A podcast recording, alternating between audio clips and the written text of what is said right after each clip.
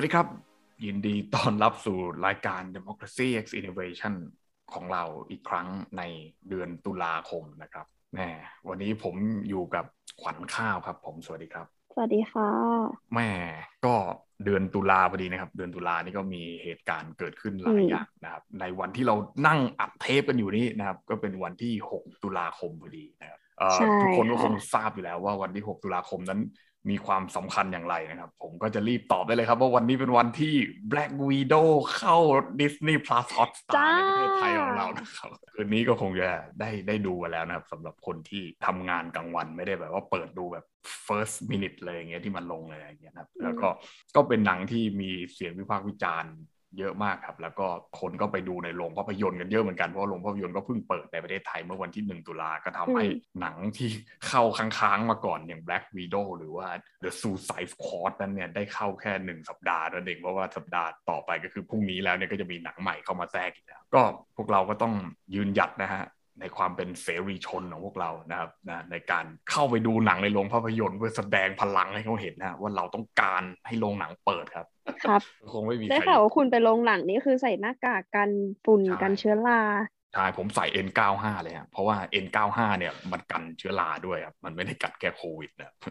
ดูไปได้สักสี่สิบนาทีก็หายใจไม่ออกก็ต้องแบบเปิดเปิดข้างล่างอะสูดหายใจครับเพราะมัน N95 มันสุดยอดจริงนะอีกเรื่องหนึ่งที่ต้องมอนิเตอร์ก็คืออะไรอะ ฝุ่น PM 2.5พอพูดถึงหน้ากาก N95 แล้วนี่มันเข้าหน้าหนาวแล้วนะครับ ไม่นานนะครับ เราก็จะได้พบกับฝุ่น PM อีกครั้งหนึ่งนะครับ แล้วเราก็จะได้ใส่ N95 ที่มันกันทั้งโควิด กันทั้งฝุ่น PM เห็นไหมฮะ สุดยอดจริง ๆ ครับ ประเทศไทยเรา ไม่เอาเถอะภูริพัฒน์แต่วันนี้เราไม่ได้จะมาพูดเรื่องนี้นี่ ก่อนที่จะออกนอกเรื่องกันไปไกล แล้วก็โฆษณาแบ็กวีด วันนี้คุณก็พูดเองวันนี้มันเดือนประวัติศาสตร์ เราก็ต้องเข้าเนื้อหาตามไอ้นี่ของรายการเราหน่อยไหมครับก็ไม่ลงลึกมากเพราะเราก็ไม่ใช่นักประวัติศาสตร์กันสักคนเลยก็ตุลาคมเขาบอกเป็นเดือนปฏิวัติของประชาชนถูกไหมครับ มันมีการปฏิวัติที่รัสเซีย ปฏิวัติสังคมนิยมรัสเซีย 1917 ที่ประเทศจีน ก็ปฏิวัติคอมมิวนิสต์ 1949 แล้วในประเทศไทยเราก็มี ไม่เชิงเป็นปฏิวัติ แต่ว่าก็เป็นสถานการณ์ทางการเมืองที่สำคัญสถานการณ์หนึ่งเหมือนกัน นั่นก็คือวันที่ 6 ตุลากับวันที่ 14 ตุลาครับใช่ไหมคะอ่าก็ถือว่าเป็นเดือนที่มีความสำคัญเป็นอย่างมากในหน้าบริษัทการเมืองไทย ที่เราจะไม่พูดถึงสักนิดก็ไม่ได้เลย ถึงแม้ว่าวันนี้ประเด็นหลักเราจะไม่ได้มาพูดเรื่อง 14 หรือวันที่ 6 ตุลากันเลยก็ตาม 14 กับ 6 ใช่ไหมครับไม่ใช่ 16 ใช่ไหมฮะแน่ บางคนก็เฮ้ยแต่มันมีคนจำผิดเยอะนะแล้วบางคนก็เรียกจริง16เหมือนกับเอาสองอันนี้มารวมกันแล้วก็เรียกว่าเหตุการณ์เออ16ตุลาถ้าจะมองในแง่ของวงศาวิทยานะนี่ใช้ศัพท์แสงอีกแล้วนะวงศาวิทยาคืออะไรคะ วงศาวิทยาคือวงกลมอะไม่ใช่ถ้าเกิดว่าเรามองประวัติศาสตร์สำหรับผมเนี่ยมันไม่ใช่แค่เรื่องเล่าใช่ไหมประวัติศาสตร์ของผมเป็นเครื่องมือบางอย่างที่ทำให้เรามองเห็นถึงไทม์ไลน์นะนะใครดูหนังมาเวลเยอะเลยพูดถึงเรื่องไทม์ไลน์บ่อยนะเราก็จะคิดซะว่ามันเป็นเส้นแล้วกันนะ ไทม์ไลน์แล้วก็จะมีจุดที่มันเป็นจุดที่น่าสนใจอยู่ในไทม์ไลน์นั้นๆนะครับซึ่งจุดที่มันไม่สนใจมันก็เป็นเส้นๆไปไม่มีใครไปดูมันหรอก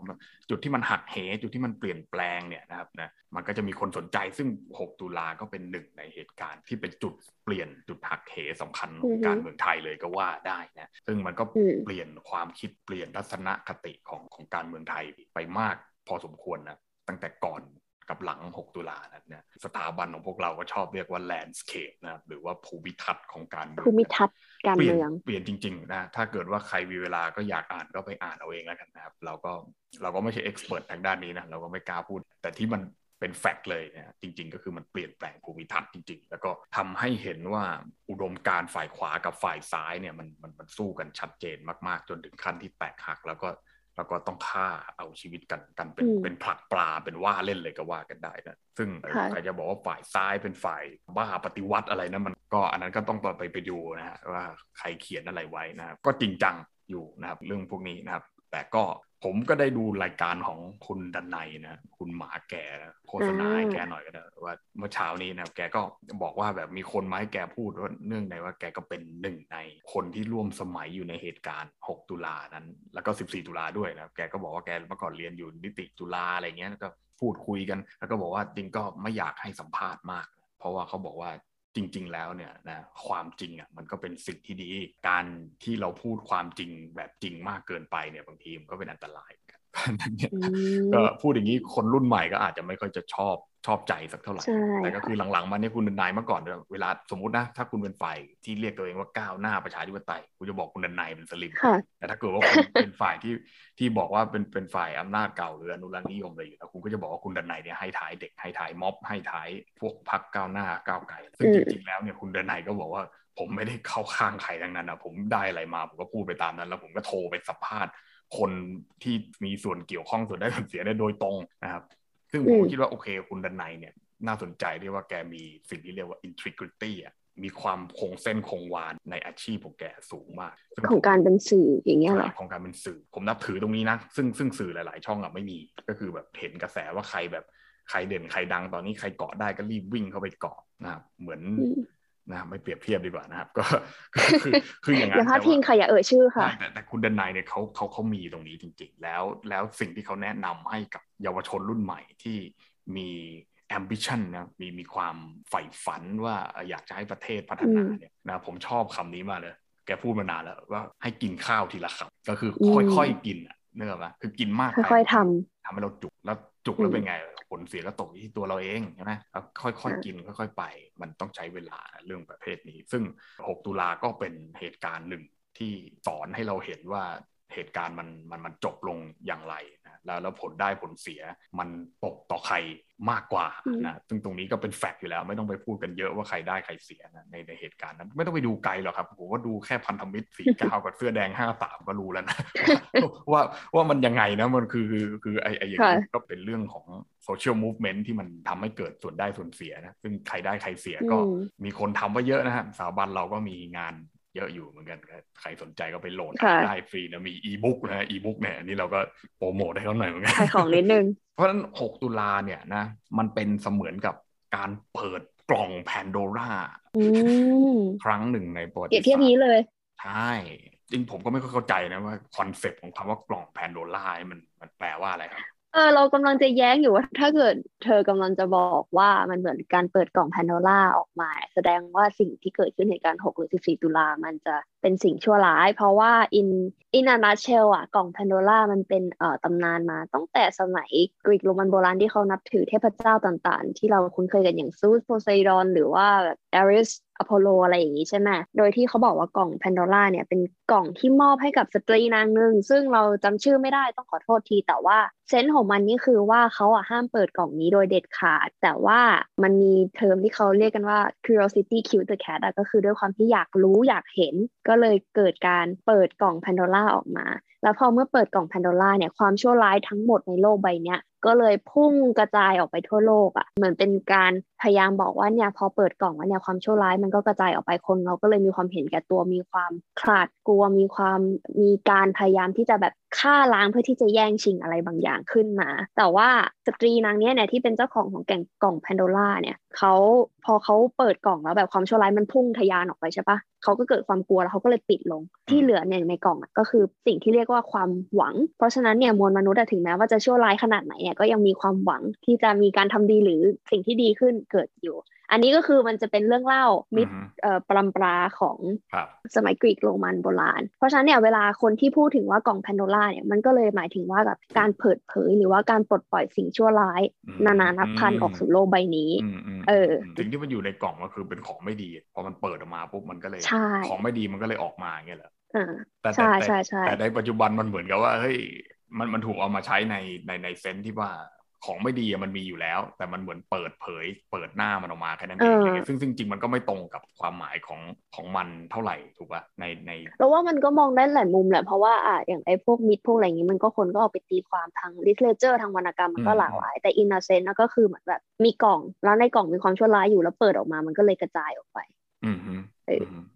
แค่นั้น ซึ่งพอเมื่อเรามาพูดถึงกล่องเพนโนล่าเนี่ย เราก็เห็นกรณีข่าวที่แบบเพิ่งสดสดร้อนๆ ไม่กี่วันที่ผ่านมานั่นก็คือ Pandora Paper อะซึ่งเราคิดว่ามันก็น่าจะมาจากฐานคำศัพท์เดียวกันกับที่เราได้เพิ่งอธิบายไปในเรื่องของกล่อง Pandora Pandora Paper เนี่ยก็คือจะเป็นเอกสารหลุดโดยที่ทางสำนักข่าวที่แบบรวบรวมนักข่าวหลายคนที่เขาขุดคุยเรื่องข้อมูลอาชญากรรมทางการเงินหรืออะไรเงี้ยเขาได้มีการเปิดเผย เจ้าตัว paper พวกนี้ซึ่งก็เท้าความกลับไปก่อน หลายคนอาจจะเคยได้ยินเรื่อง Panama Paper หรือว่าการข่าวหลุดต่างๆ HSBC leak หรือ WikiLeaks ที่อาจถ้าพูด WikiLeaks เนี่ยหลายคนหลายคนอาจจะกันบ่อยมาก อ่า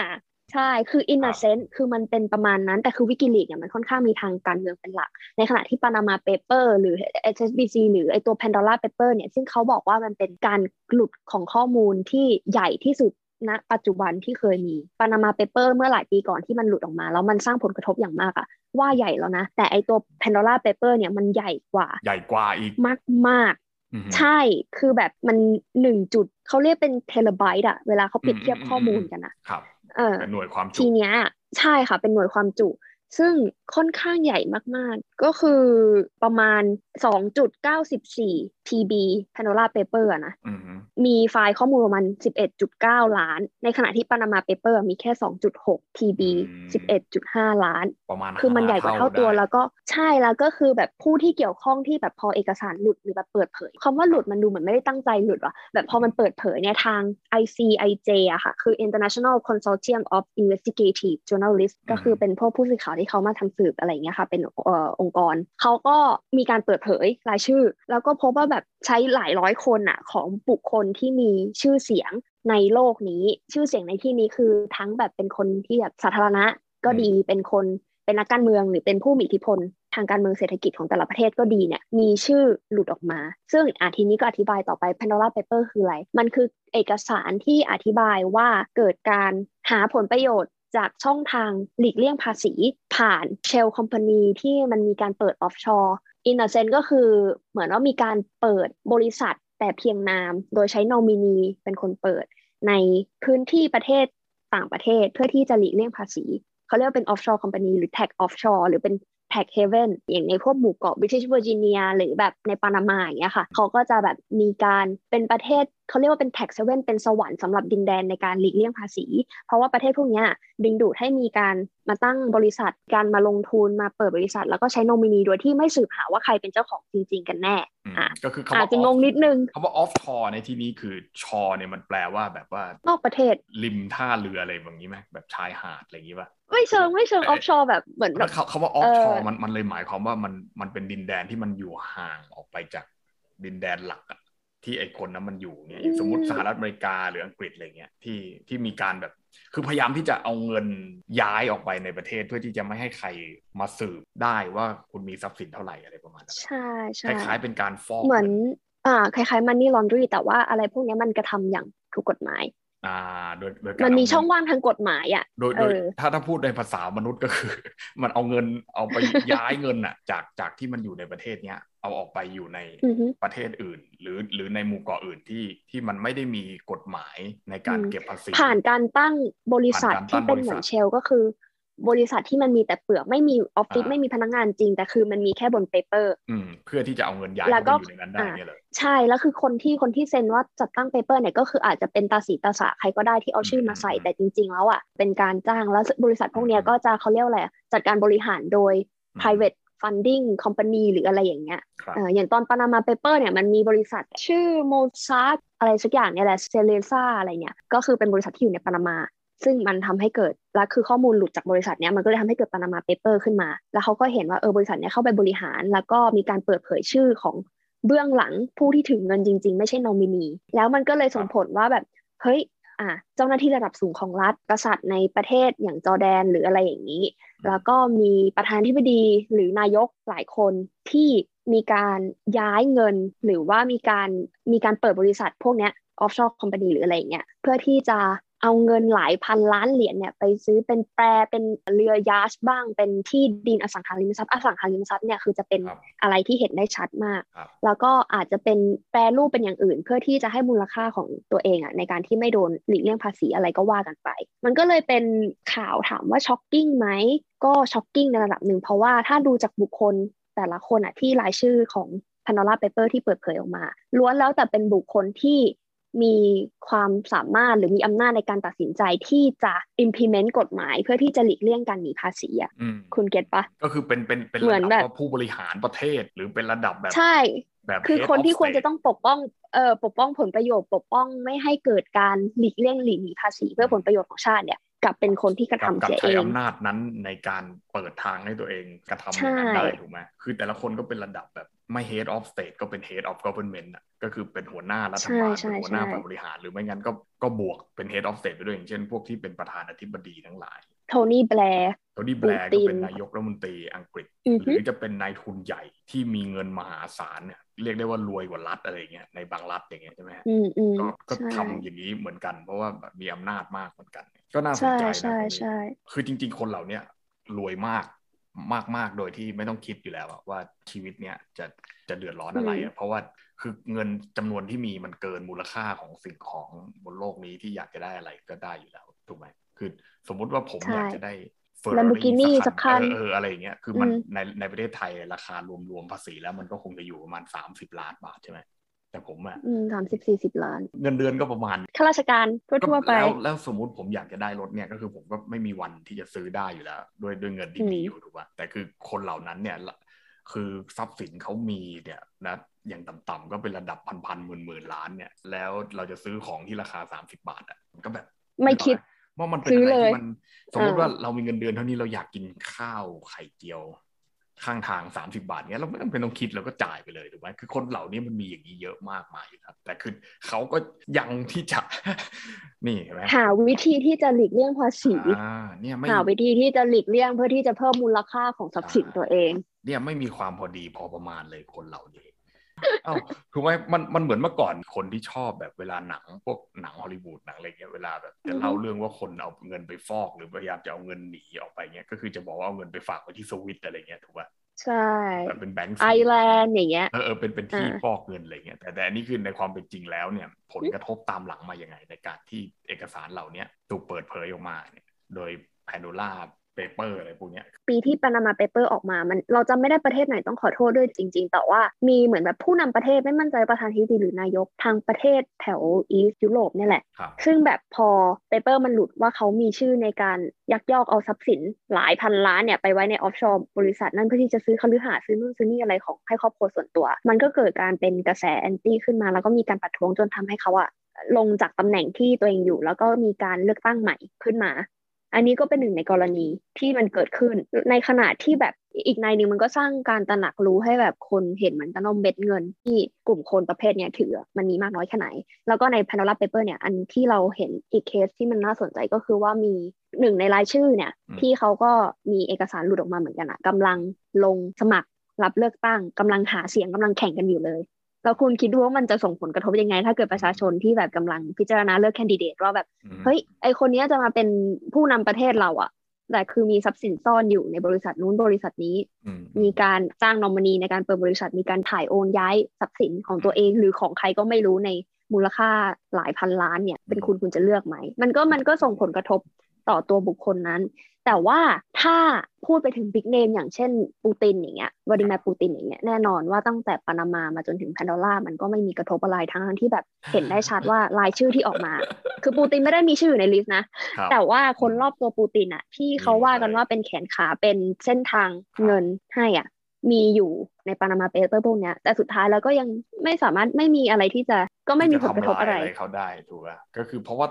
ด้วยประมาณด้วยนั้นด้วยด้วยความที่รัสเซียก็เป็นเป็นรัฐที่ค่อนข้างที่จะไม่ต้องแหมจะว่าไม่พึ่งพาใครก็ไม่ใช่นะแต่คือเหมือนกับว่าเขาก็อยู่ด้วยด้วยตัวเองระดับหนึ่งเขามีจุดแข็งของตัวทั้งตัวบุคคลแล้วก็ตัวรัฐบาลแล้วก็ตัว กลไกโครงสร้างของรัฐที่ทำให้ figure figure เนี้ยอย่างวลาดิเมียร์ปูตินเนี่ยยังสามารถที่จะเขายืนหยัดตำแหน่งเนี้ยตำแหน่ง president ของเขาไม่อยู่จนตายเลยไหมไม่ไม่ไม่ไม่เหมือนไม่สีนี่ไงจิ้นผิงเขาเตรียมจะลงไมาเออสีจิ้นผิงนะที่ว่าเปลี่ยนกฎตอนนั้นเราอยู่อังกฤษมั้งที่ว่ามีการเปลี่ยนกฎเปลี่ยนว่าอยู่ได้ต่อเปลี่ยนให้อยู่แต่ของได้ตลอดวลาดิเมียร์ปูตินเนี่ยเออเตรียมก็ที่เขามีร่างกฎหมายใหม่ หรืออะไรสักอย่างนี่แหละเปลี่ยนโครงสร้างภายในรัฐบาลที่ว่าเดี๋ยวปูตินจะลงมาทำในหน้าที่อื่น ดูทางด้านความมั่นคง แต่ว่าระบบของการบริหารอะเออให้คนอื่นขึ้นมาบริหารแทนแต่ว่าตัวเองก็ยังมีอำนาจในการควบคุมแล้วก็ดูแลแล้วก็ ก็แสดงว่าไม่ได้ก็วาง monitor การเมืองใช่ไหมคือเขาก็อาจที่จะแหมผมไม่อยากใช้คำว่าชักใยอยู่เบื้องหลังอะแต่ก็คือแบบมีอิทธิพลมากๆต่อรัฐบาลอยู่แล้ว ถ้าถ้าเกิดว่าคนใช่ค่ะต่อไปใช่เป็นคนที่เขาปั้นให้ขึ้นไปอยู่ข้างบนนั่นเองซึ่งมันก็ต้องเป็นคนที่เขาปั้นอยู่แล้วแล้วคือทำอย่างถูกกฎหมายก็คือเขาเปลี่ยนรัฐเปลี่ยน กฎหมายเปลี่ยนรัฐธรรมนูญหรือเปลี่ยนโครงสร้างอะไรสักอย่างเนี่ยแหละต้องไปดูในรายละเอียดอีกทีเราไม่มั่นใจจริงๆ แต่ว่าเออมันเลยทำอย่างได้ถูกกฎหมายที่ว่าปูตินจะยังสามารถอยู่ในตำแหน่งนั้น เหมือนถ้าจำไม่ผิดคือแบบรัฐบาลจะต้องมีการปรึกษากับที่ที่ปูตินจะไปลงตำแหน่งอะไรอย่างเงี้ยก็ว่ากันไป แต่ว่าอันนี้ก็อีกทีว่าควรไปหาอ่านกันเพิ่มเติมเพราะเราก็ไม่มั่นใจในความถูกต้องของข้อมูลงั้นเดือนแห่งการปฏิวัติ 1917 ของรัสเซียก็เสียของอะไรปฏิวัติแล้วก็ได้แบบว่าผู้สืบทอดอำนาจแบบปูตินมาอะไรเงี้ยโอ้อันนี้ไม่รู้นะอันนี้ไม่รู้นะ เอาไม่รู้เราพูดถึงเรื่องแบบว่า อันนั้นของแบบเดือนแห่งการปฏิวัติใช่ไหมอ๋อเดือนแห่งการปฏิวัติเออเพราะมันมัน การปฏิวัติมาแล้วเนี่ยมันมันมันได้สิ่งที่มันมันดีขึ้นเออพอคุณพูดถึงอย่างเงี้ยทั้งรัสเซียทั้งจีนที่เรายกมาว่าเป็นเดือนแห่งการปฏิวัติก็ไม่ได้แบบเอาได้ได้สีจิ้นผิงมายึดไม่ชกับ ori ginal เนี่ยไม่ดีเหรอไม่ขวัญข้าวไม่ได้บอกว่าไม่ชอบหรืออะไรขวัญข้าวแค่บอกว่ามันไม่ได้ยึดกับ original ที่มันมีการเปลี่ยนแปลงในตอนนั้นมาไง มันก็มีพลวัตของตัวเองในแต่ละประวัติศาสตร์ทางการเมืองของเขาถูกไหมอะครับเหมาเจ๋อตุงมาสีจิ้นพุงสีจิ้นผิงอะไรอย่างเงี้ยใช่ก็ก็มีมีมีเออหลายคนนะไม่ว่าจะเป็นทั้งนักวิชาการนักเคลื่อนไหวอะไรเงี้ยก็ ก็พูดคุยว่าค่ะคือระบอบเบ็ดเสร็จนิยมอะหรือ totalitarianism อะคือไม่ใช่แค่ประเด็จเหี้กายรแต่เป็นแบบเบ็ดเสร็จทุกอย่างเนี่ยเบ็ดเสร็จจนถึงขั้นอืมแบบว่าควบคุมมันสมองจิตใจของคนได้เนี่ยนะคือมันเกิดขึ้นมาหลังจากการปฏิวัติที่มันล้มเหลวอะอ๋อนึกออกปะอ้าวคุณจะบอกการปฏิวัติทั้งสองอันนี้ล้มเหลวเหรอก็ตอนตอนปฏิวัติคุณว่าไงล่ะใช่ป่ะเอออ่าอ่ามันมันก็ต้องดูอะปฏิวัติฝรั่งเศสเนี่ยมี ความขวัญว่าอะไรต้องการอะไรจุดมุ่งหมายของการปฏิวัติคืออะไรถูกป่ะะเอ้ยมันใช่อันนั้นปะเอ็น liberty นู่นนี่นั่นใช่อะไรปะนั่นแหละนั่นแหละสามอันนั่นแหละจำไม่ได้แล้วสามคำอะไปว่า liberty ฝรั่งเศส equality อีเอกาอลิตี้ฟรันอะไรนะภาษาฝรั่งเศสพูดไม่ได้อะแต่แบบพลาดอนภาพอะไรประมาณเนี้ยนะวิวิวิวิ เอวิอนั่นแหละนะแล้วก็อ่าก็ก็คืออย่างเงี้ยนะปฏิวัติอังกฤษเป็นไงปฏิวัติอเมริกาเป็นไงแล้วแล้วแล้วถามว่าอย่างเนี้ยโอ้เรื่องนี้คุยกันได้อีกยาวว่าที่เรา list มาทั้งหมดนั้นนะมันมันมันสำเร็จไหม ซึ่งผมก็คิดว่าคือคือมันก็ต้องแบ่งออกไปหลาย ๆ อย่างอะนะว่าพอพอเราเนี่ยกลับมาพูดเรื่องอดีตปัจจุบันเนี่ยคือเชื่อมโยงกับ 6 ตุลาด้วยว่า คือ 6 ตุลามันก็เป็นเหตุการณ์ที่ทำให้เปลี่ยนสถานการณ์เปลี่ยน landscape ใช่ไหมเปลี่ยนภูมิทัศน์ซึ่งหลาย ๆ เหตุการณ์มันก็เปลี่ยน landscape เหมือนกันเนี่ยแต่ถามว่า จากวันนั้นมาจนถึงวันนี้แล้วเนี่ยคือบางอย่างมันก็เชื่อมโยงถึงกันได้ บางอย่างมันก็ไม่ได้เชื่อมโยงถูกไหมอย่างเช่นปฏิวัติฝรั่งเศสก็ก็ถูกสกัดกั้นหลาย ๆ อย่าง มีการยึดอำนาจนู่นนั่นนี่ ฐานันดรที่อะไร สาธารณรัฐที่หนึ่งสองสามมี empire ที่หนึ่งสองสามอะไรเงี้ย คือแบบ โอ้ย มัน มันยังไม่จบ แล้วถามว่ามันมันต่อเนื่องกันจริง ๆ มาจาก มา มา มาจากเหตุการณ์ครั้งแรกที่มันเกิดขึ้นที่เราแบบพูดกันว่ามันเป็นการปลดแอกอะไรอย่างนั้นเนี่ย มัน มันมันเกี่ยวข้องกันจริงไหม และ และแล้วถามว่าอืมณวันเนี้ย ถ้าเกิดว่าเรา มองแบบที่ว่าโอเค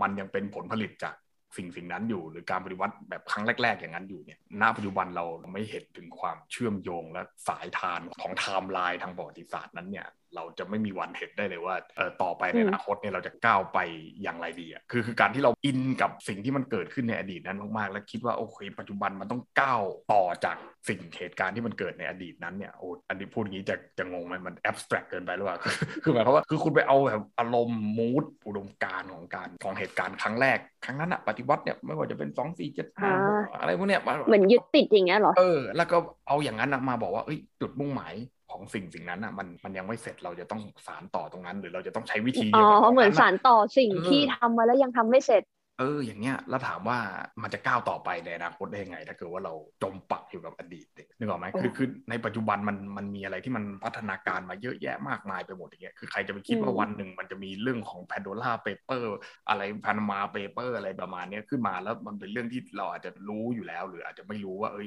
มันอาจจะเกิด อย่างนี้ขึ้นอะแล้วแล้วแล้วแล้วสิ่งเหล่านั้นเนี่ยนะผู้นำประเทศทั้งหลายก็มีการกล่าวสาบานตนกล่าวอะไรก็ก็รู้รู้สิ่งเหล่านี้มันไม่จริงทั้งสิ้นอะเพราะเพราะหลักฐานมันออกมาให้เห็นอย่างนี้แล้วว่าที่ผมถามเมื่อกี้ว่าสรุปว่าค่ะไอ้เรื่องนี้มันมันมีการจัดการจริงจังบอกว่าพอพอมันเปิดเผยออกมาแล้วมันยังไงก็คือแบบครับสิ่งที่เราเห็นได้มากที่สุดก็คือเออคือคนมันก็เกลียดไอ้เนี่ยแล้วมันก็กดดันให้ออกคะแนนนิยมอืมคะแนนนิยมความเชื่อมั่นไลืกความเชื่อใจแล้วถามว่าเออแต่อย่างที่บอกมันไม่ได้ผิดกฎหมายอะมันก็ไม่ใช่มีอะไรมาครอบคลุมที่จะ เออแล้วแล้วถ้าเกิดว่าเรารู้ว่าสิ่งเหล่านี้มันผิดจริง ๆ แล้วเราจะจะทำยังไงให้มันไม่เกิดขึ้นอีกแล้วได้ไหมอะคือมันก็ไม่ได้ไงสรุปแล้วมันก็ยังคงเกิดขึ้นต่อไปแบบคนที่แบบว่าไอ้คนที่อ่าอาจจะอยู่ในโลกเสรีโลกประชาธิปไตยหน่อยอย่างเงี้ยอย่างประ เทศอังกฤษประเทศอะไรพวกเนี้ยนายกรัฐมนตรีเก่าอะไรเงี้ยที่มีชื่อโทนี่แบร์ด้วยอะไรเงี้ยก็ก็คงจะคิดว่าอืเออฮึอวันวันข้างหน้าก็จะต้องแบบหลบหลีกให้มันดีกว่านี้หน่อยอะไรอย่างงี้ใช่ไหมแต่ประเทศที่แบบใช่ไม่ได้แคร์ก็แบบเอ้าแล้วแล้วไงอะก็คือมันมันไม่ได้ผิดอะไรอยู่แล้วเออแล้วคือการที่เราจะจัดการกับสิ่งเหล่านี้ได้แล้วแล้วปกป้องผลประโยชน์ของสิ่งที่เราเรียกว่าประชาชนจริงๆเนี่ยนะคือคือออฮึมันมันมีอะไรซับซ้อนมากกว่าการที่เราจะ ใช้แรงขับของอดีตอย่างเดียวในการที่จะก้าวต่อไปเพิ่งดังนั้นการที่ก้าวต่อไปมันต้องมีการพินิจพิเคราะห์พินิจพิเคราะห์ทั้งในอดีตและปัจจุบันและดูบอืริมบทอะไรกันมากมาย ว่าตอนนี้มันจะเอาต่อไปยังไงดีมากกว่าที่จะอืมไปหาอะไรที่มันง่าย ๆ แล้วก็บอกว่าเออเนี่ย เพราะว่ามันอดีตมันเป็นอย่างเงี้ยเราก็ถึงมัน make sense ไหมผมนี่รู้สึกว่าแม่มันก็ได้แหละก็ตามอย่างที่ภูริพัฒน์ว่าแล้วค่ะ โอ้โหไม่คือแบบ ก็ไม่รู้จะคอมเมนต์อะไรกับไอ้เรื่องการปฏิวัติเรื่องอะไรอย่างนี้มากก็ตามนั้นค่ะ หรือต้องพูดอะไรมากกว่านี้อ๋อไม่หรอกแม่นะมันก็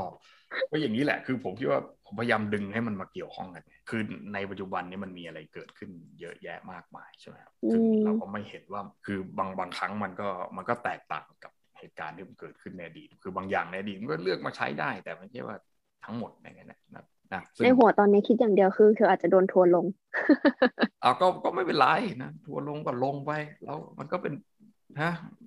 เสรีภาพของอืมแต่ละคนที่ที่ที่เขาเขาจะนั่นได้อิสรภาพทางความคิด ใช่ผมว่ามันมันก็เป็นเรื่องที่ดีที่ทัวร์ลงมันก็เป็นเป็นการสื่อสารอย่างหนึ่งไงแต่แต่ถ้าทัวร์จนอืมทัวร์จนคุณเหมือนในต่างประเทศคุยกันไม่รู้เรื่อง ทัวร์จนคุณล่าแม่มด ทัวร์จนคุณแบบ cancel จนเอากันจนแบบแบบไปต่อไม่ได้แล้วอะไรอย่างเงี้ยอันนั้นก็อันนั้นก็กลายเป็นอีกอีกอีกรูปแบบหนึ่งของการทัวร์แล้วเป็นเป็นเป็นอืมการจัดอย่างหนึ่งก็ว่ากันไปนะผมคิดว่ามันก็เป็นเรื่องที่สำคัญที่เราจะเอ่อ มองดูเรื่องเหล่านี้นะครับเอ่อจากสถานการณ์ที่มันเกิดขึ้นรอบตัวเรานะครับในในสัปดาห์นี้แล้วกันและค่ะนี่ก็คือ democracy x innovation ในสัปดาห์นี้ครับ พบกันใหม่สัปดาห์หน้าครับผมแค่นี้ครับ สวัสดีครับ สวัสดีค่ะ